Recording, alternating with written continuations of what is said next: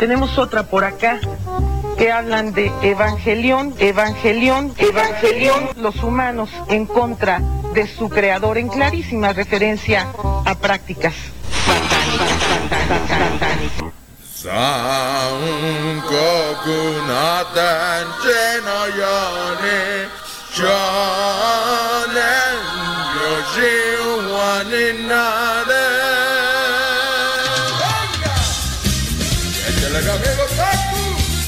desde Japón hasta Sinaloa.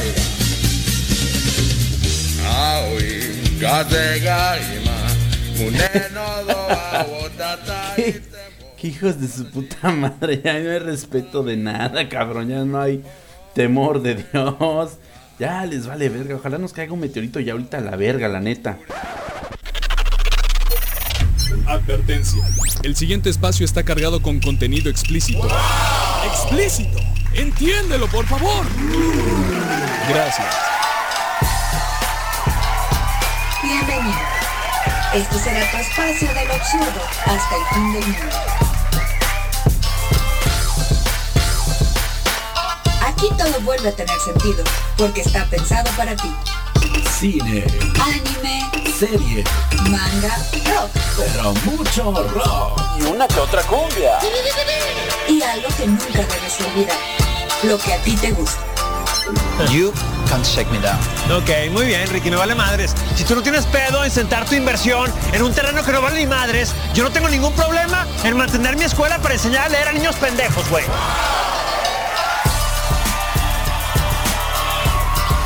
Estás escuchando el Angel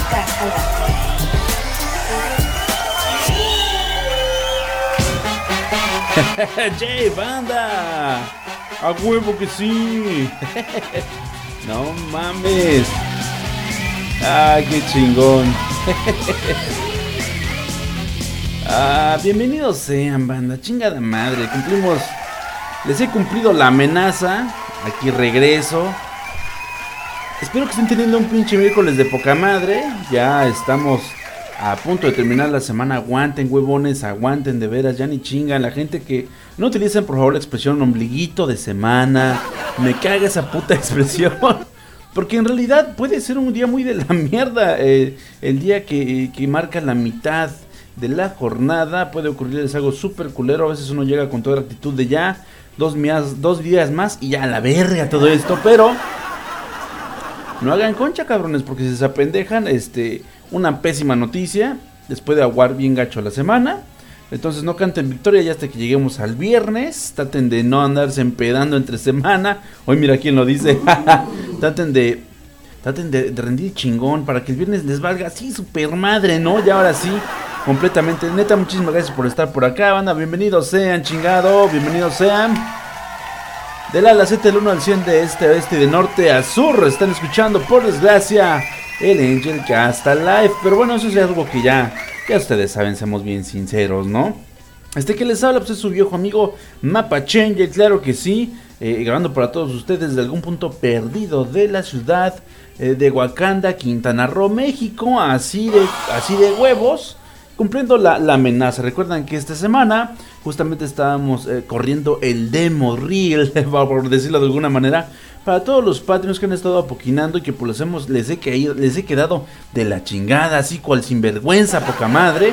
Eh, justamente esta semana de producción intensa va dedicada con mucho cariño para todos ustedes que me hacen el favor de desembolsar desde un dólar. Que les he de decir, ya llegaron un par de patrones nuevos, neta, muchísimas gracias. Y vamos de hecho de una vez agradecerles inmensamente a los que me hacen el favor, a los Patreons que, que provocan precisamente este, este fenómeno eh, eh, que hace que este huevón que les habla, pues deje, deje su estado, su zona de confort y se ponga a grabar chingón. Y a ver de qué chingón les puede hablar. Que créanme que la enfermedad es mucha, leo muchas cosas constantemente, eh, veo cosas constantemente, entonces no hay pedo. Espero que les guste el demo reel, porque si llegamos a 25, 25 Patreons, no 50, no 30, 25 habrá dos grabaciones por semana del Angel Cast Live, claro que sí. Pero eso obviamente, es obviamente con su apoyo, cabrones, con su apoyo. Muchísimas gracias a mi hermano Antonio Landín.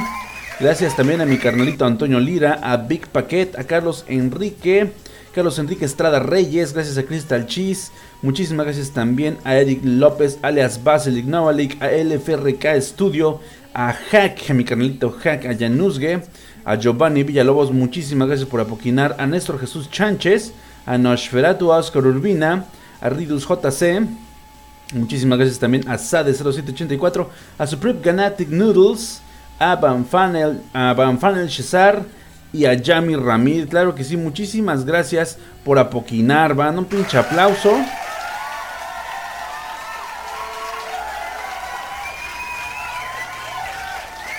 Y justamente los nuevos de la semana fueron Giovanni Villalobos y mi carnalito eh, Julio C. González. Neta, muchísimas, muchísimas gracias por apoquinar. Van a un aplauso de nada cuenta para ustedes. Sin ustedes esto no tendría sentido. A ver, súbele esa rolita folk, soy chingona. Ay, a huevo. Ay, soy un pinche mexicano bien ridículo, me cae de la madre. No me gustan las cosas mexicanas, pero ¿qué tal las cosas de corsarios? Esta poca madre.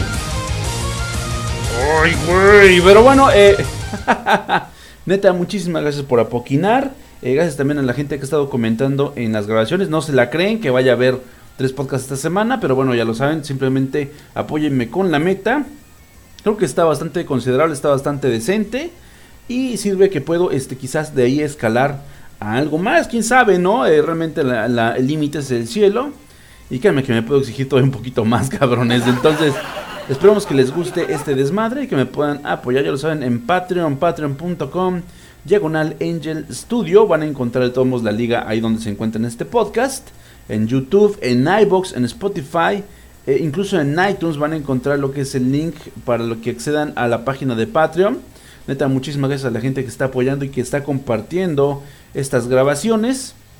Este espacio del absurdo, neta, un chingo de gracias. Y vámonos rápidamente al mame, al bonito mame banda que no puede faltar. Y es que, pues este... Ay, güey, una de las traductoras, porque hay obviamente muchas traductoras en el mundo eh, que se encargan de llevar esta obra de culto, de culto absoluto, cabrones, al mundo. Una de las traductoras de Evangelion le, dice a los fans que se dejen de mamadas, se dejen de mamadas y aprendan japonés.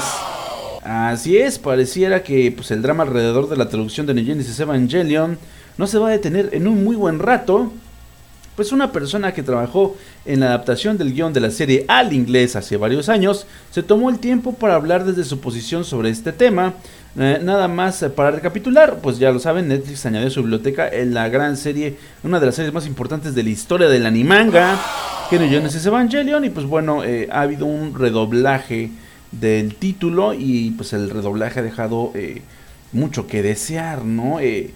Justamente cuando la banda se estuvo rompiendo la mitad, es ahí donde aparece la señorita Amanda Wynn, quien en su momento trabajó en la traducción y adaptación de la serie original de Gainax a finales de los 90. Durante años, por no decir décadas, recibió e incluso reproches por parte de muchos usuarios quienes se quejan de la calidad de la localización de la serie, de la tropicalización de los términos, de la adaptación en sí, tal vez con el hartazgo acumulado y la controversia que gira alrededor de la traducción de Negenesis Evangelion actualmente, Amanda Wynne Lee se expresó de un modo antisonante y reclamó a los fans que tanto se quejaban. En inglés les dijo por 20 años, he escuchado a, por 20 pinches años, porque hay que decirlo con todas sus letras, por 20 pinches años he escuchado a los fanboys eh, quejarse cuales perras de que me tomé muchas libertades con la traducción de Evangelion.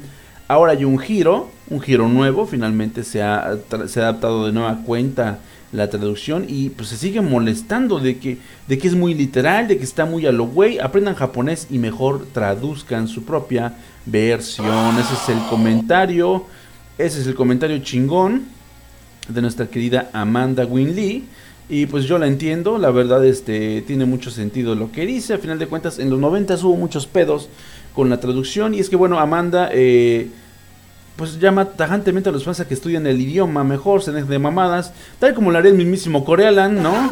Inmamable de inmamables, eh, para que puedan ah, disfrutar en su idioma original, lo cual no sería una tarea tan sencilla, pues se requerirían de varios años de estudio. Al final de cuentas es una serie que tiene un lenguaje muy complicado especialmente en los momentos más rebuscados. Y es que, pues bueno, Amanda también eh, trabajó en el doblaje al inglés de Evangelion, pero también estuvo al tanto de los subtítulos hace muchos años. Y bueno, esa es una responsabilidad muy importante porque parte de, esos subtítulos llegaron también a las versiones que estuvieron saliendo al mercado aquí en México, ¿no? Era, era muy valorada la versión con eh, el idioma original, pero con subtítulos al inglés o incluso títulos al español, era algo bastante, bastante preciado y pues bueno, ella fue responsable de la adaptación de este título en América, de las primeras grandes adaptaciones oficiales del título. Si es un pedo, la verdad yo lo sé que si es un pedo. Eh, si es complicado de repente decir a la banda que pues aprendan el idioma completo si no les parecen las traducciones. Yo creo que eh, mucha de la banda pues hace como el intento, de hecho, de, de abrazarse al idioma por amor al anime. Y de ahí pues también les nace esta, esta inquietud por aprender el lenguaje. A final de cuentas, entonces yo creo que es bastante eh, válida la invitación para la gente que ya tenga las capacidades para poder estudiar otro idioma, de que pues le empiecen a llegar, ¿no? De que le empiecen a llegar y que vean que no es tan sencillo, porque también eh, no nada más es traducir literalmente, también es adaptar algunas situaciones. Y pues esto también eh, involucra mucho tiempo y esfuerzo, a veces no hay el tiempo ni hay el capital para meterle todo el esfuerzo que uno quisiera, esa es la verdad, y por eso salen de repente algunos doblajes medio culeros. Hay que decirlo con todas sus letras, también es algo que que ella no está viendo, pero pues bueno, lo vivió hace 20 años, hace 23, 24 años, y de nuevo regresa pues el, e, este, este whiplash de, de odio en contra de las traducciones. Es bien complicado traducir, y pues bueno, eh, ya muchos incluso eh, editoriales de manga en México se han, se han dado de topes de repente con algunas traducciones, ¿no? De repente incluso cuando estaba en sus años dorados el mundo vid, eh, agarraban traducciones directo de las series, de los mangas que adaptaban, que traían, perdón, al mercado. Entonces, por ejemplo, la, el manga de Fly está, no está bien traducido, está prácticamente calcado de la serie. En lugar de haber hecho una traducción, una adaptación del material original, lo que hicieron fue estar copiando los diálogos tal cuales vienen en la serie doblada al español. Ay, güey, no es mame, eso me lo contó mi querida amiga Adalisa Zárate, que anduvo ahí muy inmiscuida en el mundo del doblaje.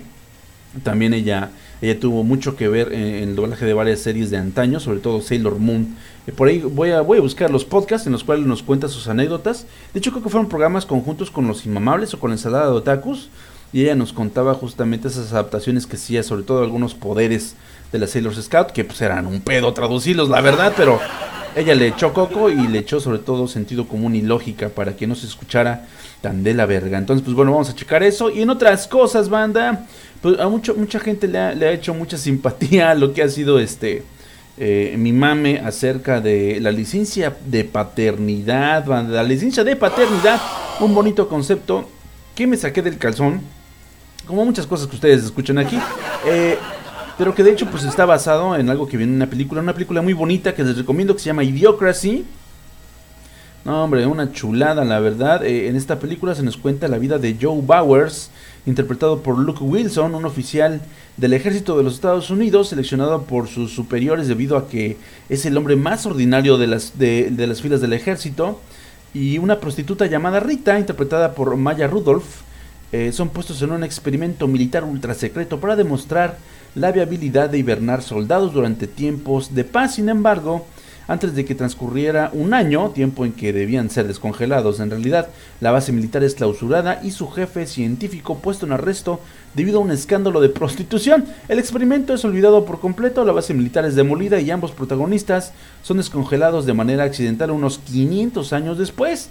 Eh, de esta manera, en el año 2505 eh, eh, se encuentran con un mundo completamente distópico en el que la selección natural ya no favorece a los seres más inteligentes, debido a que se reproducen más aquellos con poca sabiduría. Y pues bueno, eh, si les hace eh, eh, si les hace clic a algo de esta película, chequenla mejor. y pues esto ha resultado que lo logramos, ¿no? Toda la, humanidad es muy idiota, es ignorante, retrasada, ególatra. De modo que Joe, siendo el personaje más este más promedio del año 2000, este, del año 2006, suponiendo que viene justamente de la misma línea temporal en la que se lanzó la película, pues se convierte en el hombre más inteligente del planeta. Eh, y es que es lo que ocurre muchas veces. ¿Cuántas veces no hemos visto que hay gente que no agarra el pedo, que se creen conejitos y desde muy chavitos empiezan a reproducirse? Y cuando los padres les preguntan, ¿pero qué? No mames, cabrón, pues ¿qué hiciste? Ellos dicen, ah, pues no sé, simplemente pasó, o sea. O sea, déjate de mamadas, güey. Te viniste dentro, déjate de mamadas. te gustó el calambre y pues bueno, la señorita, la señorita te dio viada y pues ya la dejaste embarazada, valió verga. ¿Qué edad tienes? 16, 17 años. Bueno, ya se sabe en esa historia, ¿no? La verdad. Es una historia que hemos escuchado por mucho, mucho tiempo. ¿Qué ocurre? Bueno, los padres obviamente no tienen la formación, no tienen ni siquiera un trabajo estable cuando comienzan a ser padres. Sigue ocurriendo, a pesar de que estamos en el 2019, esto sigue ocurriendo en demasía, sobre todo pues eh, en países donde está muy marcada la división de clases, sobre todo por poner de ejemplo obviamente México, se pone muy cabrón el desmadre porque pues este eh, sigue, sigue creciendo gente muy joven y siguen teniendo pues este ejemplo de sus padres de que se embarazaron muy jóvenes y empiezan a repetir los patrones de una manera de una manera inevitable, ¿no? Seamos bien sinceros. Y justamente pues esta película hace un poco hincapié en que esto va a ser una cadenita de sucesos y al final de cuentas eh, la gente va a salir cada vez menos, cada vez menos preparada y al final de cuentas no va a importar nada porque todos van a estar al mismo nivel de mediocridad, cosa que también ha ocurrido en México en recientes estudios eh, acerca de lo que es el desempeño eh, estudiantil de la población, pues ha caído en ha caído en cuenta las organizaciones que deberían estar haciendo haciendo cargo de este pedo que pues en realidad el coeficiente intelectual mexicano sigue en picada y que son cada vez más escasos los casos de éxito de éxito eh, colegial, por decirlo de alguna manera, en los cuales la gente se supera y puede eh, adaptarse al medio profesional. De hecho, pues bueno, ser profesionista en las familias, en las familias mexicanas es un gran logro entre la familia, ¿no? Em, ustedes no me dejarán mentir, algunos de ustedes que son mis eh, mis este, contemporáneos, personas de la misma edad, pues se darán cuenta que en su familia había mucha gente de oficios, ¿no? Estaba muy cabrones de pedo. Había gente que pues era albañil y iba chingón al albañil, había gente que era, eh, que era ebanista, y iba de poca madre de ebanista, ah, y pues así, ¿no? Muchos este, oficios que eran bastante útiles para la sociedad. Ahorita todo el mundo quiere ser DJ, cabrón, y quiere cobrar 5 mil baros la hora y únicamente llegar y poner su USB con unas mezclas medio hechas y, fusionadas ahí con Adobe Audition, yo por ejemplo, y cobrar la millonada en Playa del Carmen, porque sí, así pasó en realidad. Entonces, pues bueno, justamente esto se debe a que pues no hay un no hay un control, porque pues no es posible, somos animalitos biológicos, eh, el control biológico no está permitido, ya estamos hablando de otro tipo de distopía muy cabrona, pero imagínense el hecho de que hubiera una, una manera de licenciarte como padre, ¿no? Que para poder reactivar, activarte tu sistema reproductivo, tus capacidades reproductivas, tuvieras que pasar un test muy cabrón de vida, de aptitudes psicológico, social y económico para saber pues eh, si eres capaz, si eres digno de traer vida al mundo. E, esa idea me gustó mucho, durante mucho tiempo estoy escribiendo mamadas al respecto, algunas no cuajaron, otras pues no están saliendo a la luz sino hasta el momento. Y es que imagínense, el primer eh, punto para ser padre eh, oficial, un padre autorizado sería que fueras mayor de edad, cabrón. O sea, nada de que de que no mames, pues ya ya tengo ya tengo pelos en las verijas y ya valió madre. No, no, no, o sea, tienes que tener 18 años. ¿Y esto por qué? Porque ya a esa edad ya te pueden obligar a ser una persona productiva. Actualmente pues conocemos mucho el caso de abuelitos que se transforman en los nuevos padres de los nietos, ¿no? Porque pues los huevones de los padres se pusieron a coger muy jóvenes eh, el abuelo pues tuvo un oficio, eh, tuvo un sustento muy estable para su casa y pues de alguna manera puede seguirle ayudando a sus hijos porque al final de cuentas los nietos son la felicidad del hogar, hay que ser bien sinceros, ¿no? Eh, y pues bueno, esto da hincapié a que de repente el chamaco, el nuevo padre irresponsable, hijo de su pinche madre, pues también se pueda hacer concha en una zona de total y absoluto y asqueroso confort y pues a final de cuentas sabe que es apoyado por sus padres. Eso antes no ocurría, banda. Eso antes era bien, bien complicado. Eh, de verdad hay historias este, realmente de, de heroínas, sobre todo las madres, madres solteras que se vieron este, repudiadas por su familia, porque todavía estaba como muy eh, arraigado el hecho de que pues si eres madre soltera, pues caes en deshonra, porque pues ya, ya, ya eres como algo, un objeto usado, cabrón. Esa pinche ideología era la que imperaba mucho antes de que llegaran muchos de ustedes, mis nacidos en los noventas. Eh, y pues la madre tenía que chingarle, ¿no? Y a veces tenían que recurrir a oficios muy madreados de horario, muy madreados de salario, pero se aventaban la chamba de pues ser responsables de su criatura. Ahorita pues no pasa eso, porque pues bueno, también nuestros padres, seamos bien sinceros, tienen el remordimiento de algunos errores que cometieron con nosotros. Y dice, no, chingue su madre, eh, este nieto va a ser como mi, mi segundo chance, ¿no? De ser padre del año. De hecho, mucha gente por ahí eh, se queja mucho, sobre todo Franco Escamilla tiene, tiene ese punto en algunos de sus monólogos en los cuales este eh, menciona que sus hijos adoran a, a, su abuela, que es su madre, pero que dice Franco, no, y es que no la conocieron, nos traía punta de chingadazos, ¿no? Ya a ustedes les tocó cansada la jefa, ya, ya viene muy de buenas, ya viene con ganas de ser la abuela del año y pues a los niños ya no los pendejea, ya los deja comer eh, chingaderas, porque pues a final de cuentas no son, no son suyos propiamente, y a final de cuentas también sienten esta revancha de la vida, esta segunda oportunidad de ser a todísima madre para ser recordados con mucho cariño. Esa es la verdad, de repente cuando estamos viejos nos da miedo la muerte y queremos que nos recuerden con mucho cariño, ¿no? Seamos bien sinceros, dejémonos de mamadas. Eh, pues bueno, ser mayores de 18 años, tener un trabajo estable. Ese sería otro de los puntos para que te pudieran dar justamente tu licencia de padre. Y es un trabajo con contrato. Ahorita es bien complicado, pero bueno, esto, este tipo de licenciamiento también obligaría al gobierno a que algunas empresas dejaran de utilizar este tipo de, de atajos legales, ¿no? Para cortar algunas de sus obligaciones y estarte eh, renovando el contrato eh, cada tres meses, ¿no? Como ocurre mucho en lugares aquí como Wakanda, que pues la gente la gente de la zona hotelera, los grandes cabezas de la zona hotelera, pues les encanta andar eh, explotando la gente, sinceramente, les vale verga, sabe que la gente está ávida, está urgida de trabajo y pues simplemente los están reciclando cada tres meses. Entonces, cada tres meses les dan su tajadita, te vas a la chingada y órale cabrón, regresas a los tres meses, al, siguiente mes si tú quieres y volvemos a comenzar la relación laboral. Eh, pero es una relación laboral intermitente, no generas antigüedad y eso también te da en la madre porque no generas pues un crédito eh, habitacional como pudiera ser una hipoteca del Infonavit. Que bueno, también son una trampa mortal, pero eso hablaremos después.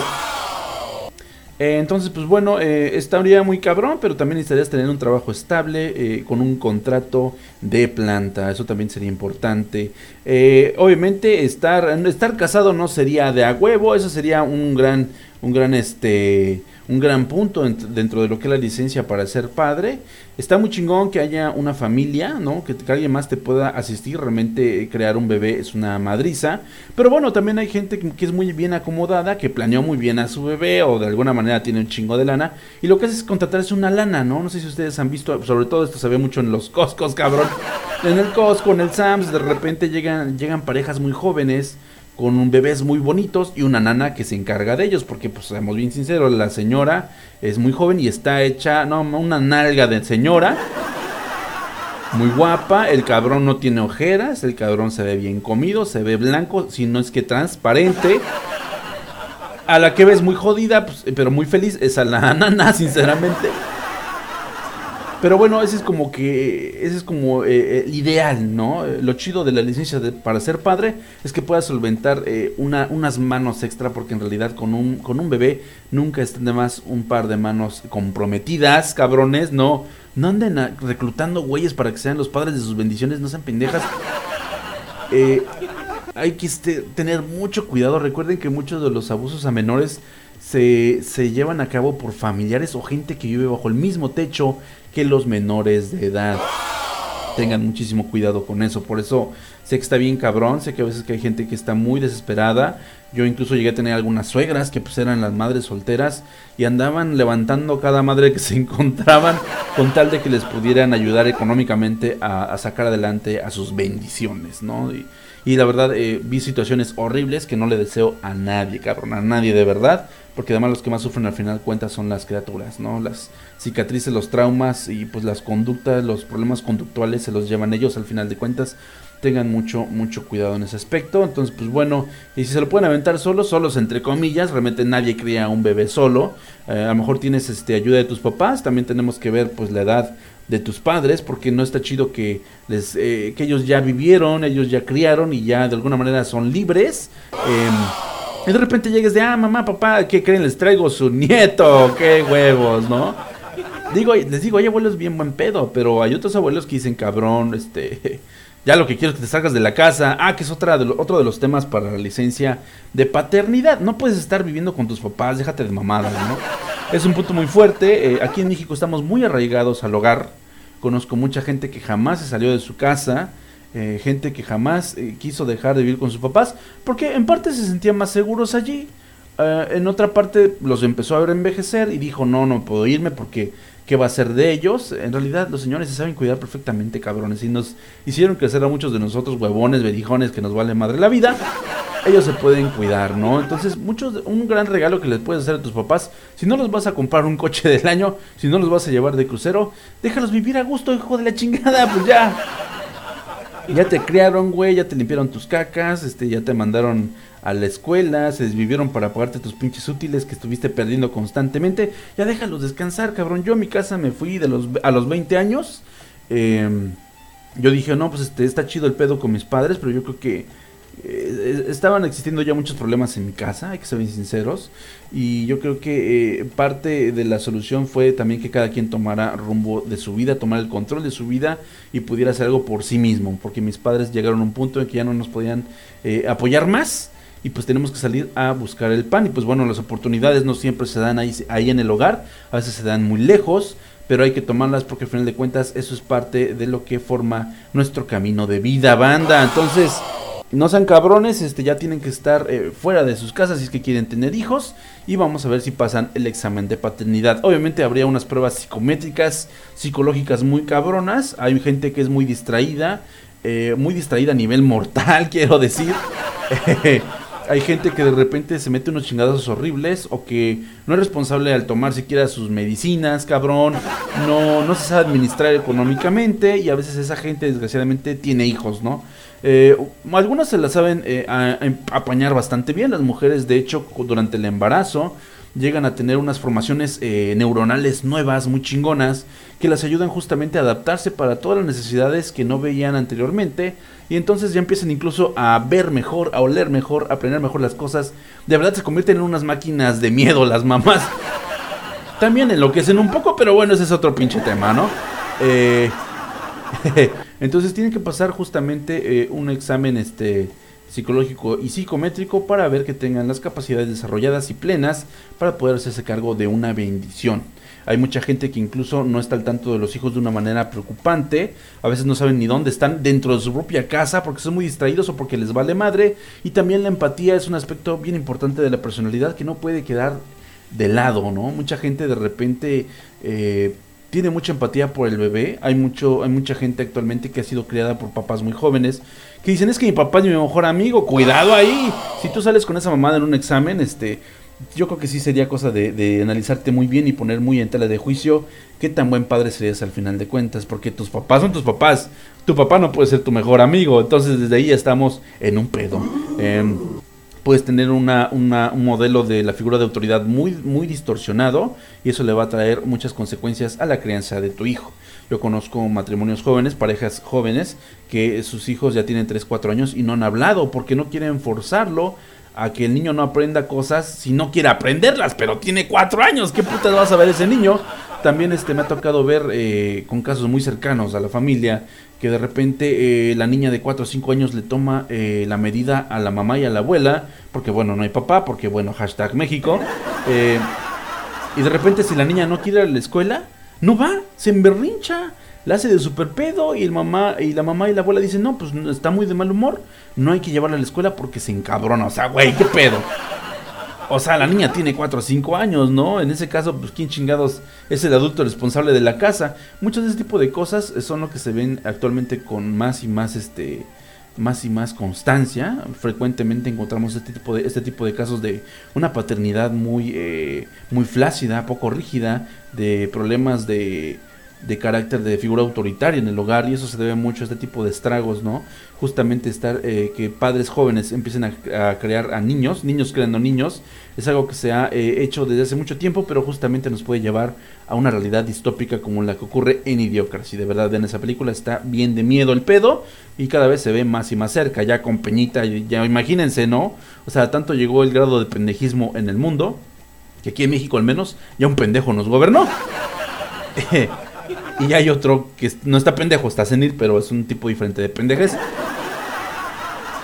Así está el pedo, banda. Eh, ¿Qué otra cosa? Bueno, ya no podríamos, nos podríamos clavar en asuntos como los gustos musicales, como la afición a la cultura, eh, como tus conocimientos de matemáticas, cabrón. Esto sí, esto sí causa ámpula, cabrón. Porque en realidad híjole, cuando llega a la escuela un niño, te das cuenta que también te fue en la vida, cabrón, en realidad. Cuando puedes ayudarle a tu hijo con las tareas de, de del jardín de niños, chingón. Cuando le puedes ayudar con sus tareas de la primaria, va chingón. Cuando puedes ayudarle, actualmente, cuando un padre puede ayudarle a sus hijos con sus tareas de la secundaria, ese padre va un paso adelante del resto de los cabrones, ¿eh? Cuando el hijo llega a la preparatoria y el padre le puede seguir ayudando con las tareas a su hijo, eso, ese padre es padre del año, cabrón. De hecho, si hay alguno de ustedes que lo haga perfectamente, un aplauso desde aquí, como diablos no, del Angel Cast Live, de su viejo amigo el Mapache. Mis respetos. Yo cuando entré a la prepa, ya mis padres no me pudieron ayudar con nada de lo que me decían en la escuela.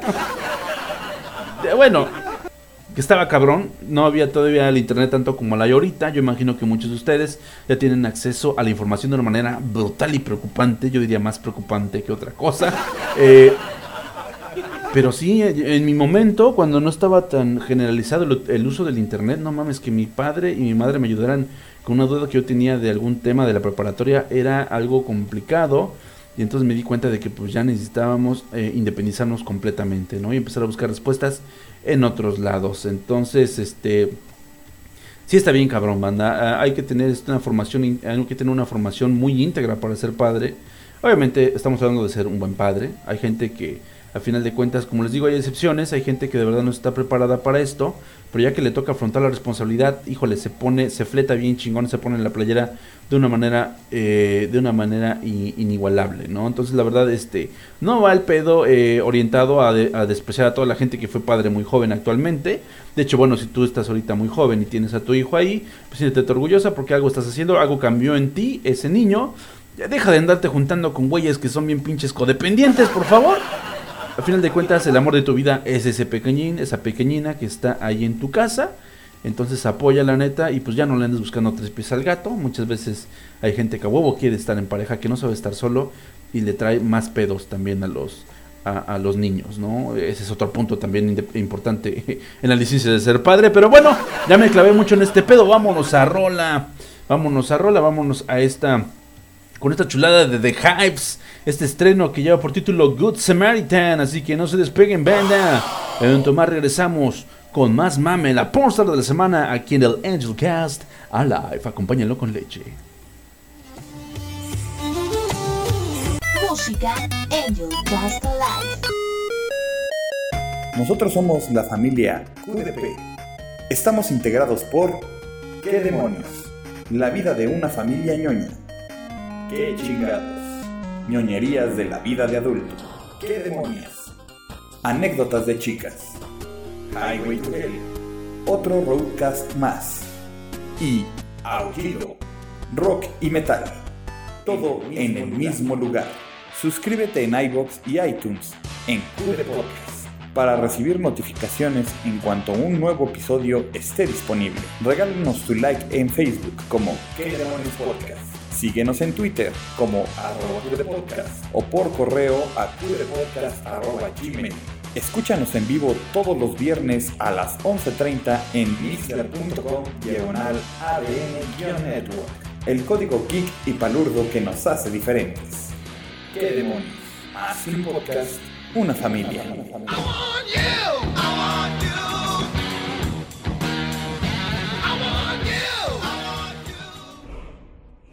Prepárate para escuchar el podcast más épico, con los conductores más preparados, mesas de debate y especialistas invitados, discusiones, teorías, hipótesis, todo en un solo programa dirigido para las mentes más brillantes. Una explosión de conocimiento directo a tus oídos. Oye, ¿qué pasó? Es que el promo siempre va a ser para Nerds with a Mouth. Ah, no, pues así está más fácil. Nerds with Out. A veces buscamos noticias, de vez en cuando nos preparamos y una que otra vez le echamos ganas al grabar.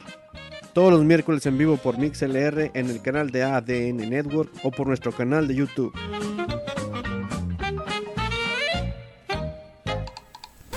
Ay, lo siento, regresamos. Estás escuchando el Angel Cast Live.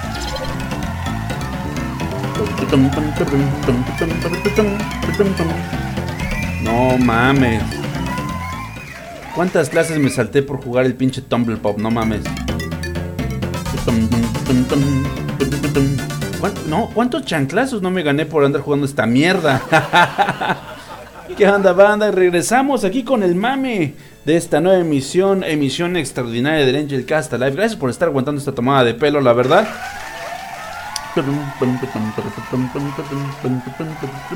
Neta, un chingo de gracias. Aquí cumpliendo la amenaza, la amenaza que les comenté. Espero que estén teniendo un buen jueves, de un buen miércoles, ve el pendejo, buen miércoles. un excelente miércoles. Espero que ya, ya estén planeando eh, unos drinks. ¿Saben qué? Lo que les dije al principio, chingue su madre. Vayan y reviéntese un par de drinks. Solamente dos por su viejo amigo Angel. Neta, muchísimas gracias por seguir escuchando. Y pues bueno, no, sí me mamé con el tema de introducción, pero pues no hay pedo, vamos a irnos en chinga. Pero vamos a irnos pues, con la carnita del programa, ¿no? Lo que viene siendo, lo que se le conoce, lo que aquí manejamos como el Producto Interno Bruto, lo que es la Porstar de la semana. Jay.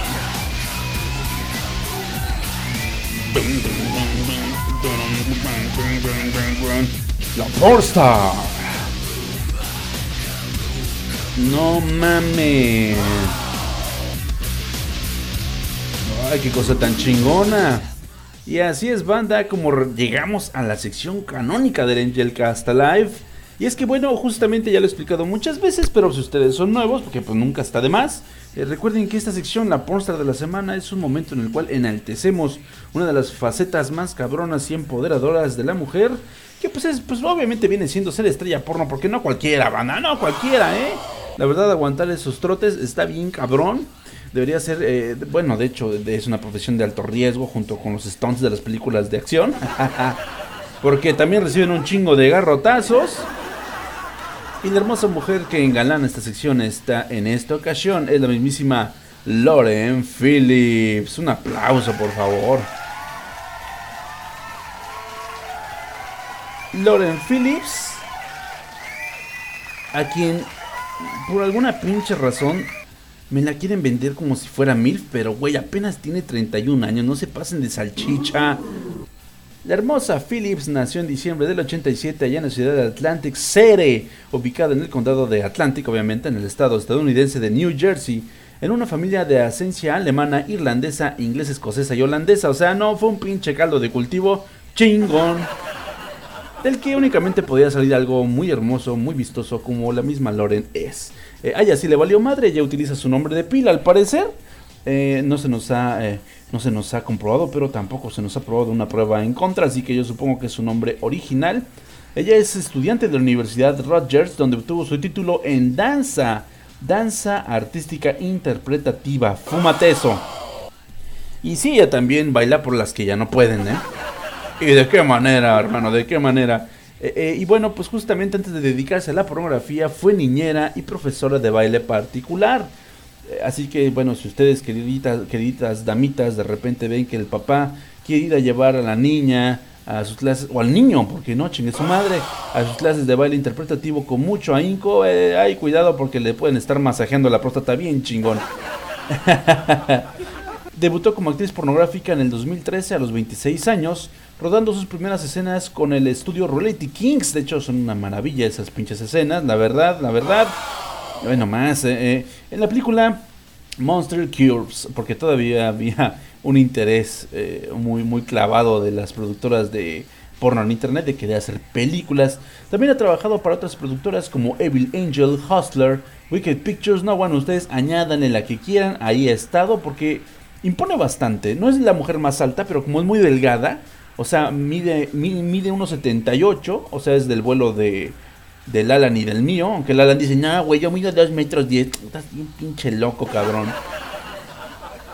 Pesa apenas 58 kilos, muy bien repartidos, estratégicamente repartidos.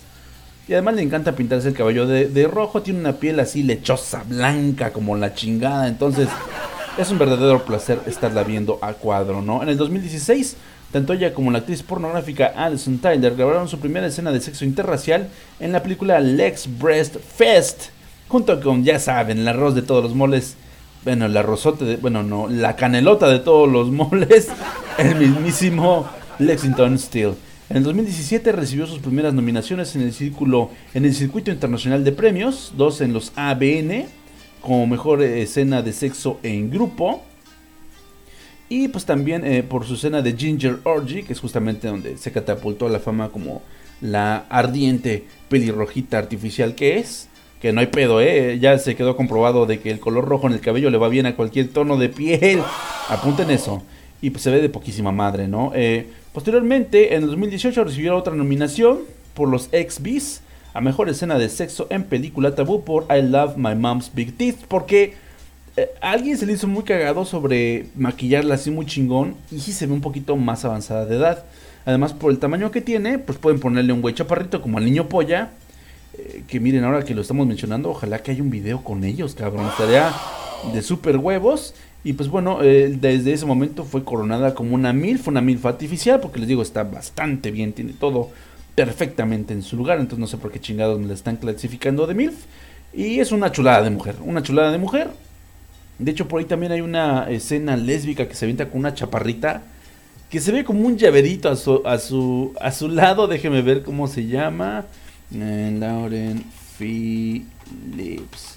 Ahorita les digo cómo se llama. Esta chaparrita en trona. Ah, y aquí está. Tiene una escena con la chiquitita Alisa Machiser.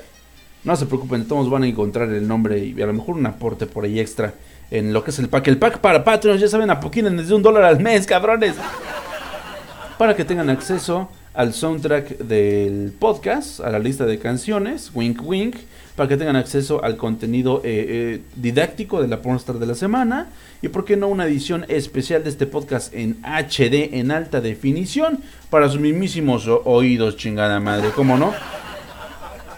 Es una chulada, van a ver eh, algunas de las obras magistrales de la hermosa Lauren Phillips para que pues no, no quede en duda su reputación y su hermoso lugar aquí en la sección de la pornstar de la semana. Ella fue Lauren Phillips, claro que sí.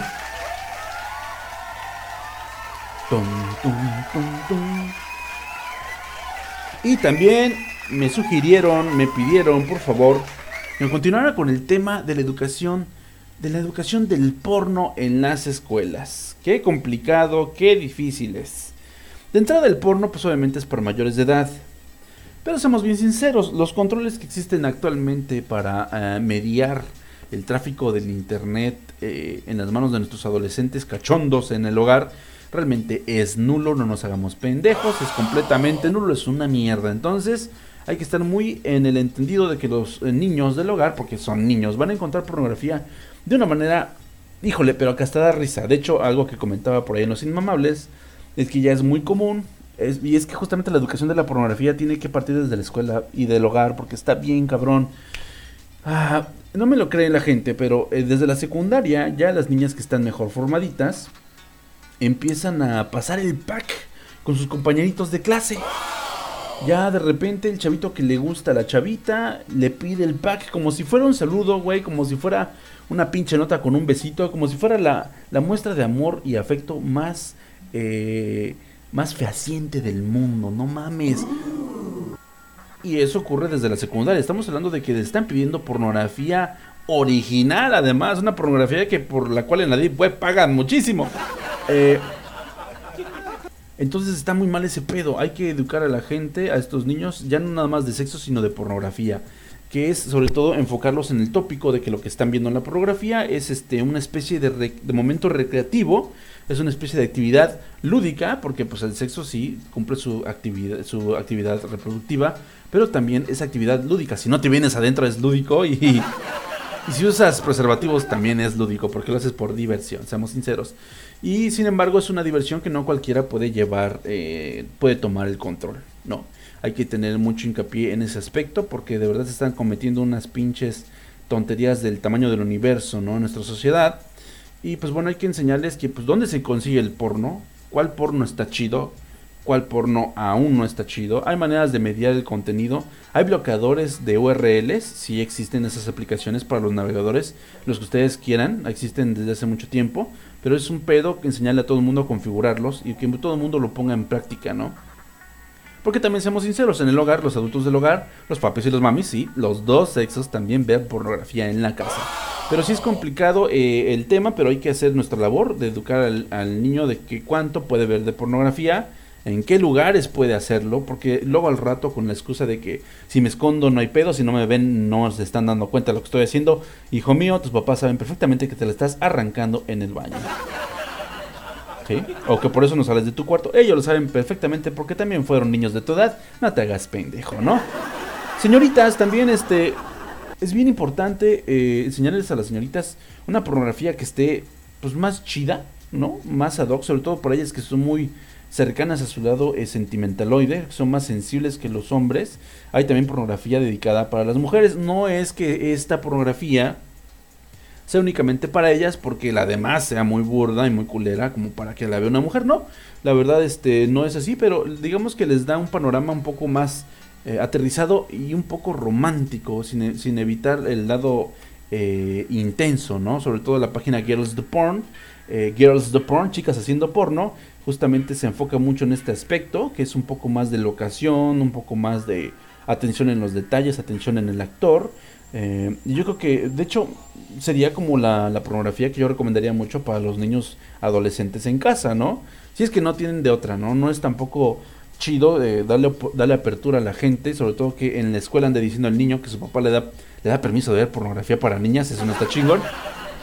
Pero seamos sinceros, el niño va a empezar a buscar cosas y si usted no lo va encaminando en el, fanat, en el fantástico mundo del porno, ese niño se va a meter en un pedote y a lo mejor hasta quién sabe puede terminar desarrollando alguna alguna psicopatía, alguna eh, falsa expectativa del sexo, porque como ya vimos justamente en la emisión anterior, eh, algo que se comentaba justamente en la rueda de prensa de la escuela del porno en Colombia, era que pues mucha, mucha gente amateur quiere entrarle a este pedo profesional y ya quiere entrarle a los putazos, a darle madrazos a las chicas, siendo que eso es algo para las grandes ligas, ¿no? Como el buen Rocco y que pues dicen que, que cualquier chica nueva que llega justamente al medio, pues no le meten luego luego al Rocco Sifredi, porque Rocco Sifredi pues es el extremo del extremo, ¿no? Es toda una experiencia eh, grabar con ese cabrón. Entonces tienen que ir de a poco, ¿no? Entonces, porque se pone ríspido del pedo y hay putazos también, porque hay que decirlo, es un tópico que se ha vuelto muy popular. Yo sinceramente no soy fan de los putazos en el porno ni de las horcadas, pero hay gente para todo, ¿no? Y hay que encaminar a los pequeños del hogar a que sepan qué pedo, establecerles sitios, establecerles horarios, ¿no? Si es posible, eh, hacerles entender mucho lo que es su intimidad, el momento íntimo, que tampoco lo, eh, lo vayan a, compaginar con otras actividades. Si hay un solo baño en su casa, pues también no le digan, no hay pedo, lo que tardes en el baño, no, cabrón, o sea, si es en la mañana y vamos todos al trabajo, vamos al trabajo o a la escuela y hay que llegar puntuales, güey, ¿no? Eh, también la higiene, es bien importante la higiene. Es por eso que hay que eh, hablarles de pornografía y de entretenimiento eh, sexual a los adolescentes del hogar porque la higiene es algo que está cabrón, güey. O sea, he escuchado de historias de terror, de madres que encuentran las pinches sábanas almidonadas, eh, que encuentran la ropa interior marcada, eh, que encuentran este plastas eh, y bolas de papel higiénico en las camas. Tengan mucho cuidado con ese pedo, en serio. Hay que, hay que encaminarlos a que tengan mucho cuidado, que sepan lo que es una toalla húmeda. Que haya toallas húmedas en el hogar no tiene nada de malo, créanme que no que limpien bien, bien su desmadre, su mugrero, sobre todo que tengan un pinche bote de basura perfectamente ubicable, lo, suficientemente grande para que metan todos sus pinches desmadres. Eh, también obviamente tenerles restringido mucho lo que es el material impreso. Ya, por suerte, por suerte ahorita no necesitan material impreso. Antes la generación que todavía vivimos en los 80s y 90s sí tenemos un pedo porque huevo queríamos tener nuestra colección de porno. Si ahorita de repente te das cuenta que tienes gigas y gigas de pornografía que ya no ves, antes tenías kilos y kilos de papel pornográfico que esconder, que ya no veías, pero que los tenías ahí porque no sabías si la ibas a tener para siempre, ¿no? Entonces lo chingón era atesorarla para siempre, esa es la verdad. Ahorita ya no es necesario que los niños eh, tengan, que los adolescentes tengan VHS, que los adolescentes tengan su caja de revistas, ¿no? Ya no es necesario nada de eso, eh, entonces este, si hay que eh, procurarles que no tengan nada, nada físico, porque sí está muy cabrón ya ese pedo. Más adelante, eh, hay una anécdota muy, muy fuerte en internet, estuve buscando la fuente, todavía no la encuentro, pero de un adolescente al que le regalaron su, su tenga. Ubican lo que es la, la tenga, es una flashlight. ¿Saben lo que es una flashlight? No me digan que no saben. ¿Qué pedo, cabrones? La flashlight es este tubito. eh, justamente pues, tiene como la apariencia de una especie de lámpara. Que sirve pues para, para que hagas tus menesteres, ¿no? Para que el joven, el, para que el, el- Ay, cabrón, para que el hombre se más. Perdón, me está llegando aquí un mensaje. ah, la estoy cagando. Ok. Este, justamente. em, es un, es un aditamento para que te hagas una puñeta magnánima, seamos bien sinceros, ¿no? Y pues bueno, una historia como un poco eh, de vergüenza de parte de un adolescente, porque además el pendejo compartió que uno de sus progenitores, no dijo si su padre o su madre, le regalaron una flashlight. Y el pendejo, pues no entendió que era algo personal, que no tenía que estarlo compartiendo con internet, ¿verdad? Y pues bueno, todo el mundo le dijo que era, un, que perfecto imbécil, que muchos hubieran dado lo que fuera por tener un juguete de esos, porque no son fáciles de conseguir. Son de importación la mayoría, y los lugares donde los tienen los dan bien pinches caros, me han dicho. Entonces, este...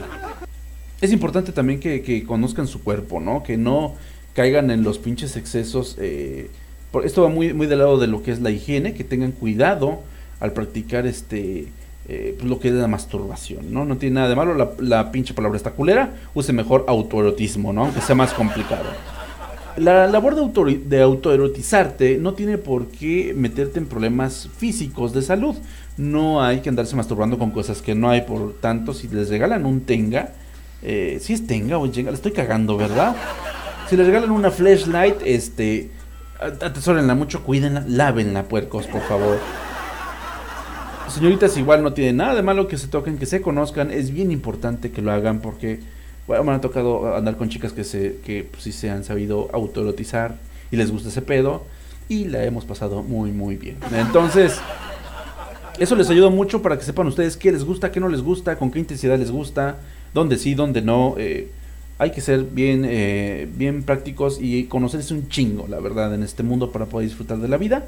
Entonces una parte muy importante es justamente eh, la de propiciarles unas prácticas sanas de autoerotismo, porque de otra manera van a estarse lastimando, van a estarse provocando infecciones y eso es lo que menos quieren en realidad. Entonces muchas de estas materias, muchos de estos puntos son los que yo sugiero mucho para lo que es la educación del porno en las escuelas.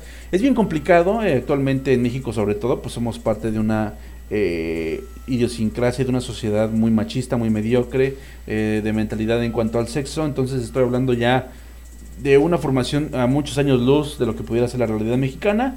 Creo que ningún país, ni siquiera del primer mundo, se han molestado en pensar, en poner estos temas sobre la mesa.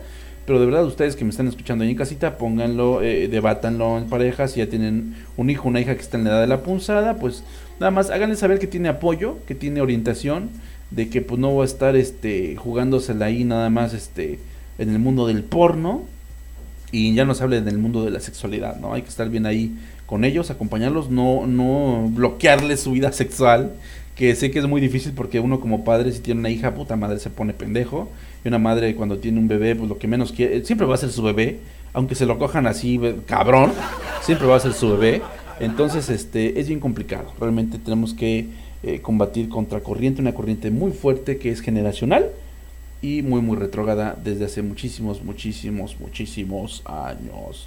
Pero se puede. Entonces acérquense y chequen esos puntos. Tengan muy en cuenta que esas bendiciones son suyas incluso antes de coger. Es su responsabilidad que lleguen intactos a ese pedo. No intactos, sanos. Porque también, cabrón, o sea, no está chido que lleguen en blanco. Tampoco los anden llevando a tables como ocurre eh, en otros lados de la República, ¿no? Sobre todo en la costa, que es muy común que haya güeyes de 15 años en los table dance. Pues no mamen, eso ya está muy cabrón. Eso ya es un nivel más, banda. Entonces, tengan mucho cuidado con eso. Y pues hasta ahí, hasta ahí les dejo estos consejos les doy porque su viejo amigo Angel soy. Y vámonos a rola, vámonos con esto. Uy, vamos a ponernos bien pachecoides. Vamos a poner algo que ya. Cositas que ya tengan diluido como mucha mota. Vámonos justamente. Uy, uy, uy. Vámonos con esto de playa de la URSS bajo el árbol. Así, así se llama, la mamada. La URSS bajo el árbol, esto que se llama Playa Paraíso. Uf, y relájense un chingo. Si están en la playa, mucho mejor, porque esto es para estar escuchando a la orilla del mar. Al momento más regresamos aquí en el Meneao Angel Cast Alive. Música Angel Cast Alive. Después de seis años, perdido en el espacio, regresa.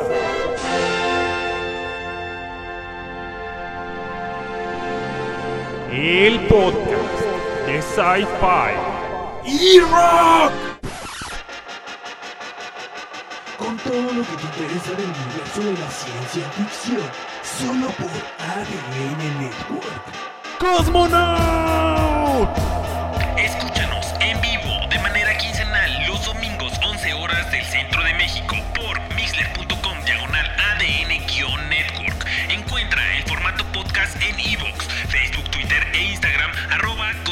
Cosmonautsf.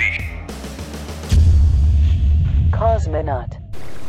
Hola, Jorgito. No vas a escuchar el Lichcast. Anda, vaquero. ¿No quieres un jueguito? No, porque dice mi papá que los juegos te hacen asesino. Te vas a morir. Te vas a morir sin jugar Fortnite. Es gratis. Como el Lichcast. ¿Dijiste que es gratis? Así es, Georgie. Como tu jefa. Escúchanos en vivo los sábados a las 4 pm hora de la Ciudad de México por mixlr.com diagonal ADN guion network, el código geek que nos hace diferentes. Las repeticiones se suben en iVoox e iTunes. Busca en Twitter, YouTube, explora por toda la red las Glitched Lands, las Glitched Lands y nos encontrarás. Híjole, ¿qué crees? Aún hay más Angel Cast Alive.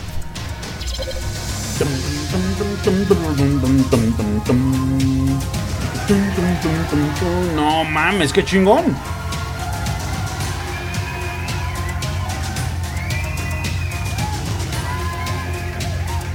Y aquí regresamos, claro que sí, contra todo pronóstico, al tercer bloque del Angel Cast Alive.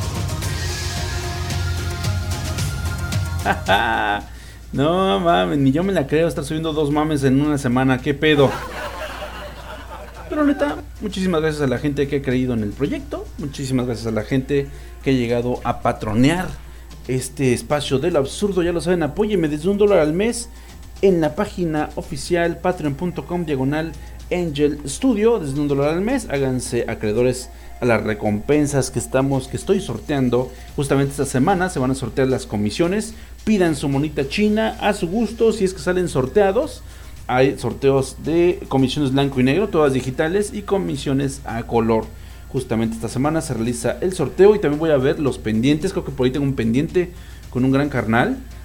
Voy a checar justamente eso, que he estado en todo, he estado en nada y ha sido un pinche desmadre, la mera verdad, banda. Pero quiero quedar bien con ustedes, porque ustedes se lo merecen. Y pues bueno, voy a, meter, voy a meterle contraste aquí, chingón. justamente este intro de, de, Mortal Kombat está que ni mandado a hacer para pues, lo que viene siendo eh, el rant, un rant muy tiernosito. Ya lo saben, su hijo amigo y él pues es un furrazo asqueroso, es un furrazo de cepa. Y hay una de hay una serie eh, hay un personaje una franquicia que me encanta. Y esa es nada más nada menos que la de Rilakuma oye adoro Rilakuma un aplauso Rilakuma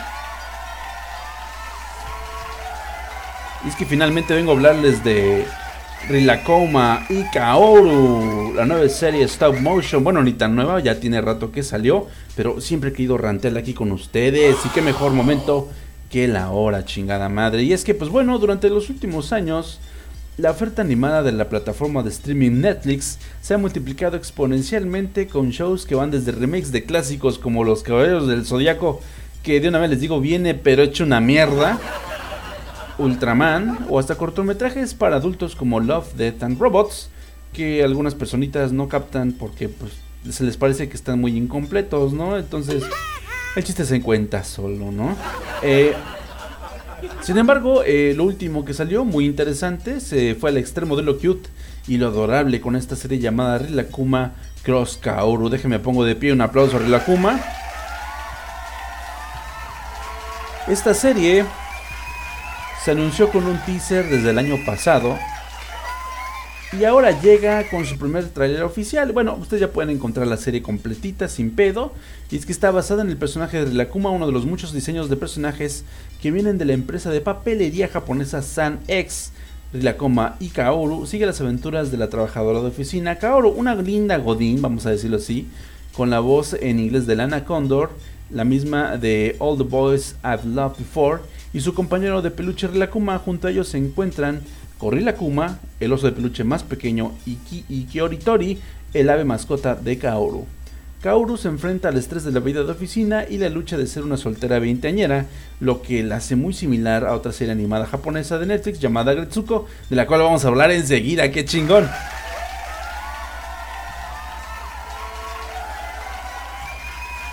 Y bueno, es muy curioso, ¿no? Porque a esa edad, en realidad lo que es Rilakuma es una franquicia muy poderosa entre la gente de mayor edad. Eh, bueno, desde los 20, desde los 17, si ustedes quieren, hasta los 30 años, tiene un amplio séquito, sin embargo, por las que más consumen mercancía, obviamente son las mujeres entradas en los 30 años, ¿no? Eh, pues bueno, también eh, dentro de la Kuma viene, dentro de esta serie viene una crítica y también viene una especie de, de aura de sanación, ¿no? Porque está como hecha para hacer una vacuna contra la soledad, para hacer una cura contra el mal humor, si tú eh, te identificas con el personaje de Kaoru y eres una godín que de repente parece que no le sale nada bien en sus días de oficina, esta serie está hecha para que te relajes. No, no lo creería que es algo al tanteo, no creería que es un eh, accidente feliz. De hecho, los japoneses generalmente hacen cosas como estas muy sesudas de vez en cuando. Productos para su población, en realidad, bueno, todo es para su población, pero sobre todo se especifican en ciertas áreas de oportunidad que tiene la población joven del país.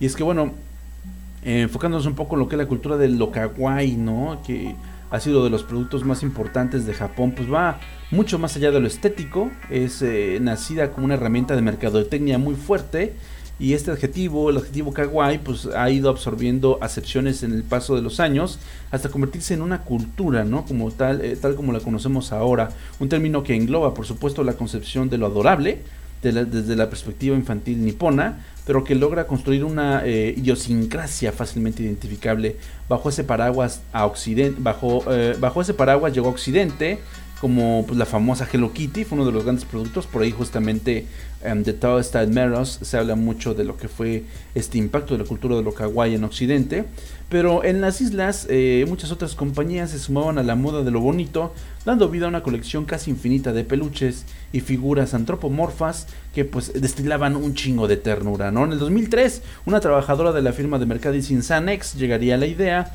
que revolucionaría el mercado con la fauna cute, los empleados tenían la obligación de crear un personaje nuevo cada mes, y eso es precisamente lo que hizo Aki Kondo.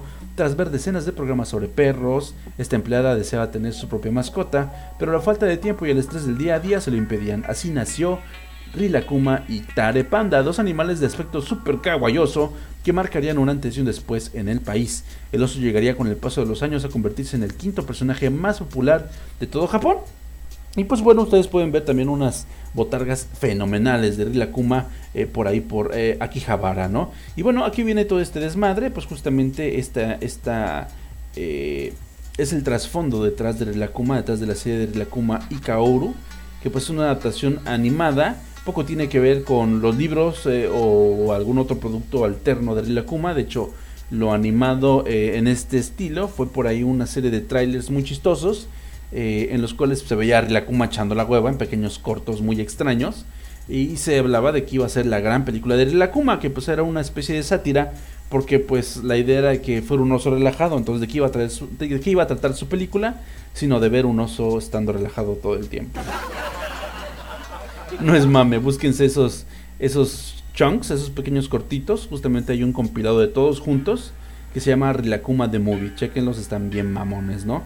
Y curiosamente este gran producto de, la franquicia, pues viene a ser una de las joyas de stop motion, eh, de un arte de que está en peligro de extinción. Eh, que tiene un acabado fantástico. De hecho, pueden ver también lo que es el behind the scenes, lo pueden encontrar ya en YouTube. Y es fantástico el trabajo que hacen, eh, el trabajo, el detalle que tienen los modelitos. Está de poquísima madre. Y pues bueno, justamente esta mezcla de formas y de texturas son lo que provoca esta animación stop motion que ofrece una- de un aspecto muy inocente algunas metáforas y representaciones del día a día de un godín muy joven. Eh, y a pesar de su sabor tan cursi, esconde historias dramáticas y tristes que pues eh, de las historias más dramáticas y tristes que han generado los últimos años la cultura japonesa. Su formato episódico de 10 minutos de duración con historias autoconclusivas podía invitar a pensar que el objetivo de la producción no pasaría del mero entretenimiento visual, pero lo cierto es que a lo largo de su primera temporada la adaptación consigue hilar un relato con tensión propia y con un desarrollo de personajes más que interesante, no desde el punto de vista de los acompañantes animales, que permanecen como siempre recursos cósmicos, eh, cómicos, perdón, sino desde el mundo interior de Kaoru. Nos topamos con el paradigma de la juventud en el Japón, y es que Kaoru es una joven formada, competente, atrapada en un trabajo mal remunerado y monótono, los ritmos laborales y el gambaru, eh, la cultura del esfuerzo sobre el esfuerzo nipón, pues ha ido recluyendo a los jóvenes eh, dentro de este mundo laboral y los ha hecho sentirse estancados y atrapados en una sociedad que pues tristemente pues, no da una mierda por ellos y se sienten identificados. Sí, algo así muy pasa, algo parecido con otro tenor pasa en México en realidad. Incluso se ha quedado sin amigas, su familia no deja de presionarla y sus, y sus objetivos en la vida se resumen en llegar a final de mes sin morir de hambre. Eh, ¿Se sienten identificados ahorita? ¿No? Bueno, denme un segundo. Eh, la soledad es un tema recurrente que recubre toda la historia de estos cortos y que dota a la serie de las herramientas necesarias para alcanzar la moraleja, una moraleja máxima. Y es que sí, la Kumai Kaoru pues no es una disertación filosófica sobre las relaciones humanas, para eso tenemos Evangelion, claro, déjenme pongo de pie Evangelion Forever, putos. Sino que la Kumai Kaoru son una simple inyección de espíritu a la que es fácil adherirse, espíritu humano. El esquema que sigue para alcanzar este positivismo knife es sencillo. Los episodios se organizan en aventuras de corto recorrido que siempre tienen como eje central algún complejo de Kaoru, ¿no? La indecisión, la inseguridad, la falta de habilidades interpersonales. En cada uno de los capítulos se toman como base una de estas fallas para desarrollar un relato casi siempre anecdótico que desemboca en un aprendizaje al final. En el primer episodio, por ejemplo, eh, Kaoru se dirige a celebrar el Hanami con sus amigas, eh, como lleva haciendo año tras año, pero nadie acude al encuentro. Ellas han cambiado, han evolucionado y tienen vidas propias. Pero Kaoru no, Kaoru se ha como estancado en esta fase de su vida y es incapaz de seguir hacia adelante. En cualquier otra serie esta premisa abriría las puertas a una conclusión amarga sobre las amistades y la soledad, pero en Relakuma y Kaoru sirve para buscar un resquicio de luz y es ahí donde entran en juego las mascotas, unos animales que no hablan, se limitan a hacer sonidos guturales, pero que siempre están ahí. Kaoru en realidad no está sola, pero no lo sabe. El episodio cierra con la frase cada flor crece en una época diferente, liberando toda la atención de la protagonista y colocando los tres animales como respuesta ante las injusticias de la vida. Eh, esta fórmula, que no es banal, se repite durante toda la temporada, eh, responde al fuerte colectivismo que caracteriza a la sociedad japonesa. Para sobrellevar el sacrificio que supone vivir en una cultura así, esta serie pues mete de por medio a Rilakuma, Korilakuma y Kyoritori, tres personajes cuya única misión es eh, que pasa en la serie es estar ahí, eh, para recibir siempre a Kaoru cuando llega de casa de trabajar y hacerla sentir que está en familia. Si ustedes tienen perritos y se sienten identificados, puede que sí, pero bueno, tienen que checarla para que ustedes entiendan la magia de estos personajes. El aspecto kawaii y su incapacidad para gesticular palabra los sitúa como referentes cómicos ideales. La adaptación, de hecho, se apoya en sus interpretaciones corporales para buscar siempre un humor blando que no busca la carcajada, pero que sí suscita sonrisas entre la entre lo que es la sonrisa más sincera, la sonrisa más relajada y la sonrisa reflexiva. Esta última me parece un suceso muy cabrón, eh, porque bueno, todos conocemos gente así, ¿no? Sobre todo la gente joven, cada vez vamos teniendo más problemas para socializar y cada vez tenemos más problemas para eh, reali- realizar lazos con otras personas. Creemos que nosotros somos lo máximo. De hecho, pues bueno, es obvio, es un pensamiento muy común entre la gente muy joven, a los 20 años que es que nadie te merece y pues algo va pasando con el paso del tiempo que empiezas a valorar las relaciones que puedes forjar, las que forjaste y te hace sen- sentar, sent- sentar un poquito eh, tus pies sobre la tierra, porque en realidad pues no es tan fácil y de repente la juventud nos hace sentir este completamente indestructibles, ¿no? Inalcanzables.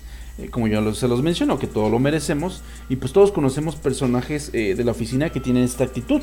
Esta actitud y que también se sienten como un poco. Los sientes como un poco solitarios porque no quieren este simpatizar con nadie, ¿no? Porque pues nadie los merece, de nueva cuenta el tema. Es algo muy extraño en lo que ocurre, pero sí, en todos lados del mundo ocurre en, dif- en diferente medida y con diferente tenor, pero todos vemos este tipo de fenómenos en nuestras oficinas. Y pues bueno, y lo que es el, el apartado artístico es chingoncísimo. Es un stop motion con un encanto muy único que dota a toda la producción de una personalidad bárbara. La verdad no, no esperaba que tuvieran un nivel de desarrollo tan chingón. Y pues también sirve de contraste a la temática un poco oscura, oscura de la narrativa. Porque pues estamos hablando de la soledad, un tema que ha sido eh, el eje de muchas depresiones eh, crónicas eh, de las cuales hemos conocido gente de la farándula que ha caído de maneras este, dramáticas y pues no, no está de más de repente como que darle este contraste justamente al, al tema y proponer algo como lo hace esta pequeña serie. De ahí que el paso de las estaciones eh, también que se ve en la serie sea importante eh, porque todos se habla de lo que es el cambio, de lo difícil que es cambiar, adaptarse a los cambios y de los beneficios que traen estos cambios, ¿no? Si los logramos sortear. La Como y Kaoru es en definitiva una sorpresa muy agradable. No mucha gente la aguanta, de hecho pues mi esposa dice que no pasa ni madres, pero a mí me encanta porque justamente puedes le- leer los eh, los pequeños pasajes, identificar personajes de tu vida diaria y incluso enarbolar, enaltecer un poco más lo que es la enseñanza al final de cada episodio. Cada episodio, aunque parezca que no va conectado, al final tienen eh, algo en común y es pues bueno justamente este mensaje de sobrevivir a la soledad, de lo complicado que es tejer nuevas relaciones y de los este, soportes emocionales que necesitamos que vienen justamente personificados por estos peluches cómicos y cósmicos. Me gusta más la palabra cósmicos, son estos pinches peluches cósmicos.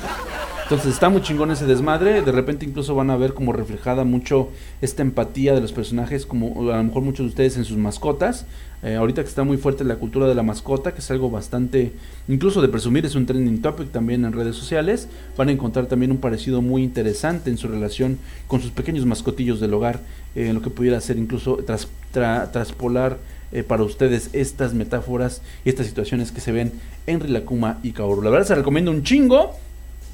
Se les recomiendo un chingamadral. Entonces no se la pueden perder. Con Rilakuma y Kaoru. eh, perdón, Rilakuma y Kaoru. Ya está disponible en Netflix. Reviéntensela. Es puro amor para sanar el alma banda. Y pues bueno, vámonos a rola, claro que sí. Vámonos con algo pachecote, buena onda, para seguir en este mood rilacumesco. Vámonos con esto. ah, Vámonos con esto de Calcuta, esta gran rola que me encanta que se llama Horóscopo. Eh, nada más aprenda, así que abran sus oídos porque va a sonar en italiano. Y no se vayan, que en un momento más regresamos en la recta final. Vamos a hablar de Agretsuko al regresar aquí en el Angel Cast Alive. Música. Angel Cast Alive. Prepárense para los problemas. Y más vale que teman. Para proteger al mundo de la desinformación. Y unir a los tuiteros dentro de nuestra nación. Para denunciar los males de la arena y el ardor. Y extender nuestro podcast hasta la geekosfera. ¡Nirva! Morielo. El equipo del Crapcast está listo para grabar. Ríndanse ahora o prepárense para escuchar. Escúchanos en vivo los viernes a las 8 de la noche por mixeler.com diagonal ADN-network. También descárganos en iTunes, iBox, Spotify y YouTube. Por ADN Network, el código geek que nos hace diferentes. ¿Está cansado de escuchar a sus compañeros de trabajo quejarse del bendito lunes? Ah, pues sí, lo peor son los pinchos chistes de Garfield o mi jefe mandando sus pinches memes. ¿Está harto de pensar que mañana es martes y aún le queda una larga semana por recorrer? sí, no mames, qué ganas tengo de tomarme una berra. Pero ni modo de que comience hoy porque pues, ya sabes, ¿no? Que comience el lunes lo hace toda la semana, ¿eh? No le busque más, escuche mejor el Angel Cast Alive. Con lo más retorcido del cine, series y todas esas mamadas en las que le gusta gastar su dinero. No me jodas, pero de verdad habla de todas esas cosas guays. Pues claro, es un show hecho para usted. Nah, mejor no, la verdad soy un amargado de mierda. Ah, pues a chingar a su madre. Usted también no le busque más y sintonice su terapia auditiva. Sintonice el Angel Cast Live. Todos los lunes a las 21 horas México. También disponible en iTunes, iBox y YouTube. Pierde el tiempo pero con estilo solo aquí en ADN Network. El código geek que nos hace diferentes. Mixler.com diagonal ADN-alto network. Híjole, ¿qué crees? Aún hay más Angel Cast Alive.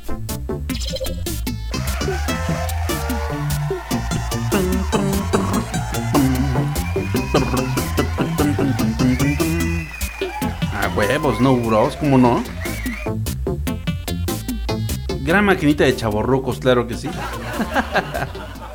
Ay, y continuamos aquí en la recta final del Angel Cast Live. Muchísimas gracias por aguantar esta tomada de pelo, banda. Qué detalle.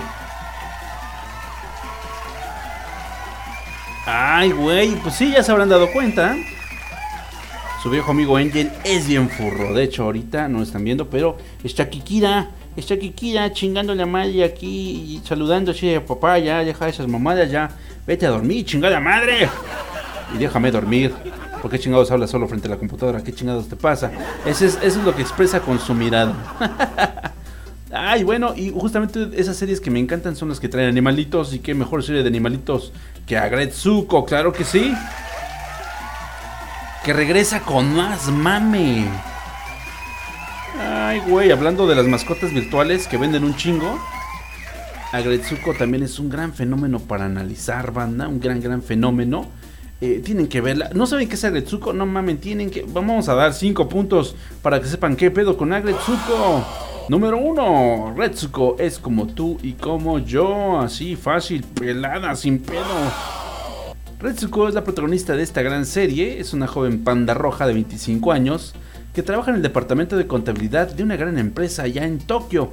Al igual que la mayoría de las personas, la joven sufre, eh, sufre pues todas las, todas las mañanas eh, para levantarse de la cama, afrontar su estresante rutina, desde los agobios de viajar en transportes públicos abarrotados, pasando por tener que soportar compañeros de trabajo chismosos, hasta convivir diariamente con un pinche jefe que es un culero, como todos hemos tenido, ¿verdad? No solo en el ambiente de trabajo conseguimos identificarnos con esta pequeña pandita, sino que también en lo que respecta a sus pequeños dilemas diarios, como la dependiente, la dependiente eh, insistente eh, de la tienda de ropa, la indecisión sobre el valor ideal para dar un regalo en la boda, hasta las disoluciones amorosas. Eh, número 2. Eh, Agretsuko tiene una gran representación del machismo y la explotación laboral. Entre todos los problemas que Retsuko tiene en su vida, Ton es el peor de todos, con diferencia. Eh, el jefe de la joven es literalmente un cerdo machista, misógino y agresivo que hace de los días de la panda un verdadero infierno en el trabajo. Ton es la representación del acoso moral en el trabajo, también presente en la personalidad de otros personajes, un tema serio y polémico que es ejemplificado en el anime de un modo bastante claro y pues hasta tiernosito porque son animalitos, ¿cómo no? Número 3. Los colegas del trabajo que todos hemos tenido en alguna ocasión. Ton no es el único dolor de huevos de Retsuko en la empresa. Sus compañeros de trabajo son representaciones de los diversos tipos de personalidades tóxicas que abundan en la oficina. Mucho ojo aquí. Kabae, por ejemplo, es un hipopótamo rosa a la que le encanta difundir chismes. Sunoda es una gacela que se la pasa el día adulando al jefe. Bien lame huevos ella, bien pinche lame huevos. Pero está bien bonita, así que puede lamer todos los huevos que ella quiera. Subone es la serpiente que disfruta enormemente viendo a Retsuko sufrir en el trabajo y demás cosas, ¿no? Sin embargo, uno de los personajes más interesantes de la serie es Haida, la hiena que está enamorada platónicamente de Retsuko. Es muy interesante ver la madurez y la sensibilidad que demuestra al tratar con su principal problema. Y pues bueno, eso está muy chido porque eh, habla mucho del problema que son las relaciones interpersonales en la chamba, sobre todo llevarlas, elevarlas a un plano más, pues, más íntimo, ¿no? Como viene siendo. Número 4, el death metal es la salvación, banda. Esto es algo bien chingón de Agretsuko. Eh, Después de un estresante día de trabajo, de abusos de todos lados y sin perspectiva de crecimiento en la empresa, muchas personas encuentran su salvación y liberación en el yoga, la meditación o incluso en dormir y olvidarse de todo. Pero Retsuko tiene una manera bastante peculiar de deshacerse del estrés. La joven descarga toda su rabia y frustración a través de la gran música que es el death metal. Claro que sí. Su género musical favorito, todas las noches Retsuko alquila una sala en el karaoke únicamente para ella, eh, algo muy habitual allá en Japón, y suelta todo lo que trae dentro de su ronco pecho a manera de eh, gritos guturales. Eso está bien chingón. Y pues bueno, todos tenemos justamente un desfogue de nuestra realidad, de nuestra triste realidad. Y pues bueno, la de Retsuko es un género que es además súper cool y súper contrastante con su tierna personalidad. Número 5, las lecciones, las lecciones que aprendemos después de los 20 años. ¡Uta madre! Aquí nos vamos a clavar. La mayoría de nosotros entramos en el mercado laboral aproximadamente entre los 20 y 22 años, cargados de sueños y proyectos de futuro. Sin embargo, con el tiempo nos vamos dando cuenta de que el camino hacia el éxito es una pinche putiza de no mames, ¿no? Y que tendremos que trastabillar bastante para lograr algo significativo. Esencialmente esta es la historia que nos cuenta Gretsuko, la vida es dura para todos, pero, pero nunca se puede tirar la toalla y rendirse así sin más, es necesario enfrentar los problemas y superarlos. Puede parecer muy pesimista explicarlo de esa manera, pero pues al final de cuentas es el mensaje más claro que podemos extraer eh, a través de 10 episodios que dura lo que es la primera temporada del anime. Retsuko intenta encontrar la salida de sus problemas eh, de varias maneras, soñando con trabajar con su mejor amiga, casándose con alguien de mucha lana para poder irse de la empresa, pero la realidad acaba imponiéndosele de manera abrupta y tiene que regresar a su monótona rutina y sobrevivir. Entonces pues tienen que tener muy en cuenta este pedo, sobre todo bueno mucha gente que a sus 20 pues quiere ya empezar a solicitar aumentos al primer año, quiere este solicitar eh, bonos eh, que todavía no se ha ganado. Eh, de repente las estructuras sociales en México a nivel laboral son muy rígidas, hay mucho compadrazgo, a veces les va a ocurrir que eh, tienen de jefe a un pariente de los socios, que es pariente del gerente, vaya que trabajamos todos para la familia, ¿no? De una sola persona, eso es bien, bien común. Y hay muchas cosas que no puedes superar, no puedes subir en la empresa porque pues obviamente hay que los jefes piensan primero en sus familiares que en ti y te chingaste, ¿no? Pero pues hay que sobrevivir porque al final de cuentas eh, es todo un logro tener un trabajo en esta pinche realidad tan culera. Y sobre todo cuando llegas a trabajar de algo que te gusta, es bien chingón, es bien loable, mantengan vivo siempre ese trabajo, esa esperanza. Y créanme que van a, van a, eh, la vida se los paga al final de cuentas, ¿no? Ese es mi, mi pequeño mensaje positivo al respecto, porque pues es lo que me ha pasado. De repente he querido trabajar eh, con grandes amigos, de repente he querido trabajar en enormes proyectos eh, muy ambiciosos y sin embargo pues no se me abren las puertas pero no me he cansado de seguirlas tocando y de repente pues como en un principio pues las oportunidades no se me dan quizás donde estoy en ese momento pero se me dan en otro lugar y de repente pues hay que saber quemar las naves, apechugar, este, poner el pecho de frente y recibir los putazos y hacer el salto de fe, de eso se trata la vida en realidad. Hay muchas oportunidades muy buenas que no se repiten y depende de uno pues tener el coraje para afrontarlas. Eso es como un extra que quiero meter ahí el análisis de por qué hay que ver a Gretsuko. ¿Y qué pasa con la segunda temporada? Pues bueno, eh, justamente a Gretsuko te impregna un chingo de alegría, te transmite este contraste eh, de emociones, de situaciones que inmediatamente identificas en el diario acontecer, sobre todo pues ya a esta edad en la que ya haces algo por el mundo, eh, o algo al menos por tu vida, por tu casa, y pues bueno, justamente llega eh, la segunda temporada que tiene la misma estructura. Se centra mucho en la vida laboral y personal de Retsuko y lo, y lo mucho que pues, la, la, sufre, ¿no? Para intentar sacar adelante su día a día, ¿no? Eh, hay nuevos personajes, nuevos elementos que hacen que esta nueva tanda de episodios parezca muy fresca e innovadora, ¿no? El primero de ellos es Anai, un pequeño compañero de trabajo que acaba de salir de la universidad y que a simple vista parece un sol el problema pues es que en realidad no lo es, es un pinche dolor de huevos de ese cabrón.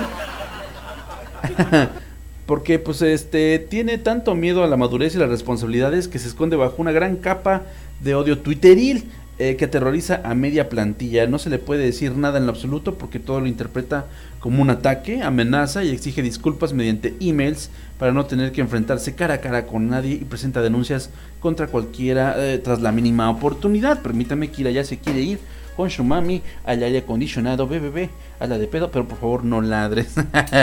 y pues bueno, a nadie le gustan las personas como Anaí. Eh, pero lo más, eh, como Anaí, perdón, pero lo más interesante de todo es que su miedo no está infundado. Cada generación tiene más y más presión y dificultades que la anterior, aunque no lo parezca, y en particular las personas sin experiencia como lo representan este personaje están en riesgo de verse sobreexplotados en sus empleos o incluso estafados. Una vez eh, por ahí este, se han ocurrido pues en la oficina, ¿no? Que de repente llega gente muy joven que viene como en plan de becario y viene con muchas ideas frescas e innovadoras y no falta que pues haya alguien dentro de la empresa que se chingue esas ideas, ¿no?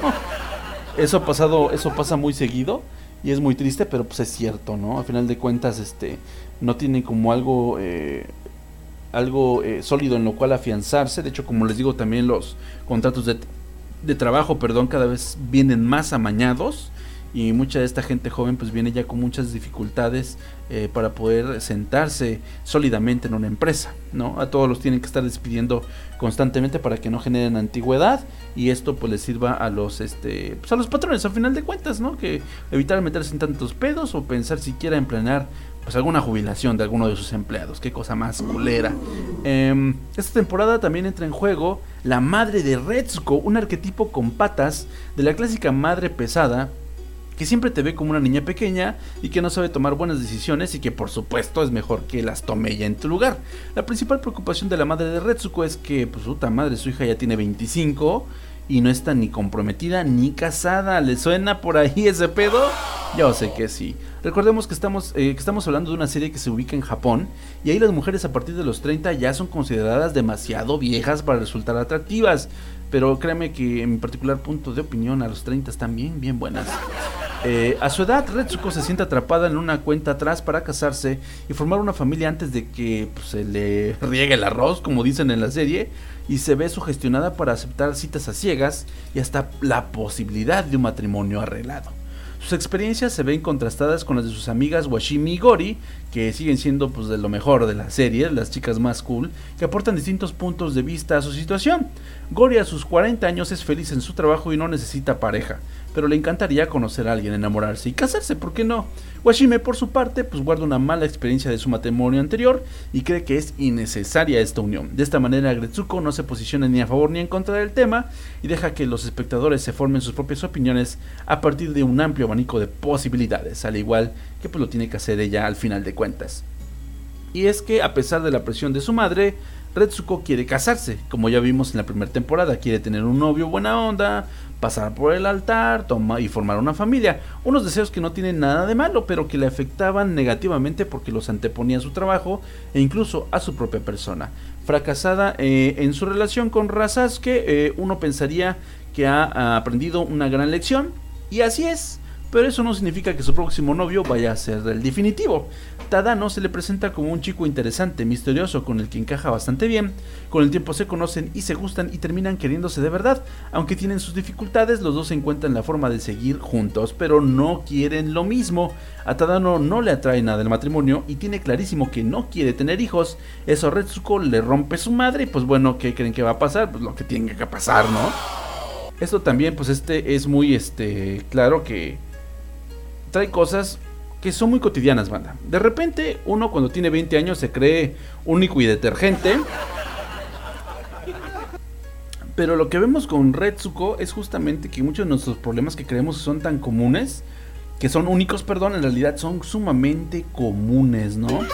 Mucha gente los tiene, mucha gente pasa por este pedo de que los parientes ya quieren que se case, ya quieren que tenga hijos, eh, mucha gente ya quiere que, que deje de trabajar, que consiga, que consiga una relación con alguien de más dinero y mejor posición. Eh, eso sigue pasando y va a pasar por mucho tiempo más, porque pues estamos fincados así, esa es nuestra, eh, nuestra estructura social y nos han estado criando generación tras generación para intentar sobrevivir de estas maneras tan rudimentarias que ya no son accesibles y nos meten muchos este, pensamientos eh, que a final de cuentas resultan dañinos para estarnos adaptando a un nuevo entorno laboral, un nuevo entorno social y ya no se diga lo sentimental, ¿no? Si conozco gente, de hecho por ahí en la revista en la que trabajo, una vez estuvimos este, desarrollando un tema acerca de qué tan difícil es eh, la plenitud sexual entre la población más joven, entre los millennials o protomillennials, dependiendo este, si estamos hablando de México, Estados Unidos. Eh, los millennials ya son como más conscientes de las responsabilidades del sexo y no quieren tener sexo, quieren manifestar su sexualidad de otras maneras, ser completamente cariñosos con otra persona, pero desfogar sus relaciones, eh, su relación sexual, su ímpetu sexual a través de la pornografía u otras prácticas que no tengan que eh, in- involucrar la actividad física directa. Qué complicado, ¿verdad? Pero pues bueno, obviamente por todo este tipo de nuevas estructuras que van surgiendo, también debe haber nuevas formas de satisfacer nuestros más bajos instintos, porque pues es como también muy muy cerrado creer que es la única manera, no únicamente cogiendo, este y, y sobre todo con quien se preste, pues no, está muy cabrón. Entonces, este ocurre un fenómeno social muy interesante, ¿no? Del cual nos, nos habla un poquito a Gretsuko en lo que es esta segunda temporada, pero lo pueden ir vislu- vislumbrando con este comentario que les acabo de hacer. Y pues bueno, así está el asunto. La verdad se les recomiendo también un chingo, banda. Es una pinche chulada esta serie. A lo que es la Kuma, pues le doy obviamente 5 garritas furras de 5. Y a Gretsuko le doy también 5 de 5. No se las vayan a perder. Son unas pinches recomendaciones súper chingonas, banda. Ahí están en Netflix, al alcance de un clic. Y pues bueno, hoy por hoy los declaro sobrevivientes a esta nueva edición del Angel Cast Live, banda. Muchísimas gracias por estar aquí. Jay. ¡Lo hemos logrado! Todos juntos ahora sí lo logramos, chingado. No mames. Es miércoles, pero esta semana ya nos la peló tristemente. Muchísimas gracias banda por haberme acompañado en esta emisión más. Espero que tengan un fantástico día. Recuerden que tenemos otra emisión el día viernes. Pónganse chingones. Neta, muchísimas gracias por su apoyo, por estar compartiendo, por estar comentando, retuiteando, pegando en su muro. Se los agradezco un chingo. Suscríbanse, ya lo saben, al canal del Angel Cast en YouTube. Suscríbanse a través, a través de los medios convencionales donde está este podcast, que es iBox, iTunes y Spotify, donde se escucha de poca madre, la verdad que sí. Y pues bueno, ya estaremos por aquí escuchándonos el día viernes. Muchísimas gracias por su atención. Yo fui su amigo Angel, grabando para todos ustedes de algún terruño hermoso e inundado de Wakanda, Quintana Roo, México. Síganme en Twitter como arroba AngelCast. Añádame con el Battle Tag eh, si tienen Overwatch. Añádame como AngelCast hashtag 1124. Denle like a la página oficial en Facebook es facebook.com diagonal AngelCast oficial. Y nos escuchamos por aquí muy muy pronto. Ya lo saben, si llegamos a 25 Patreons, va a haber dos emisiones, dos emisiones de mame semanal para sus oídos. Y pues esperemos que crezca la afluencia de gente, que les guste mucho esta oferta. Este es el show real de lo que puede ser el llegar a esa meta. Espero la verdad que me puedan apoyar. Si no, pues ya lo saben, eh, yo siempre los voy a querer, los voy a apreciar un chingo de donde nos veamos. Así nos saludamos. Y pues nada, banda, sonrían, chingado. Porque ya me voy. Nos escuchamos el viernes. Se quedan con esto de Joji, que es Dancing in the Dark. Que estén de lo mejor. Y hasta la próxima.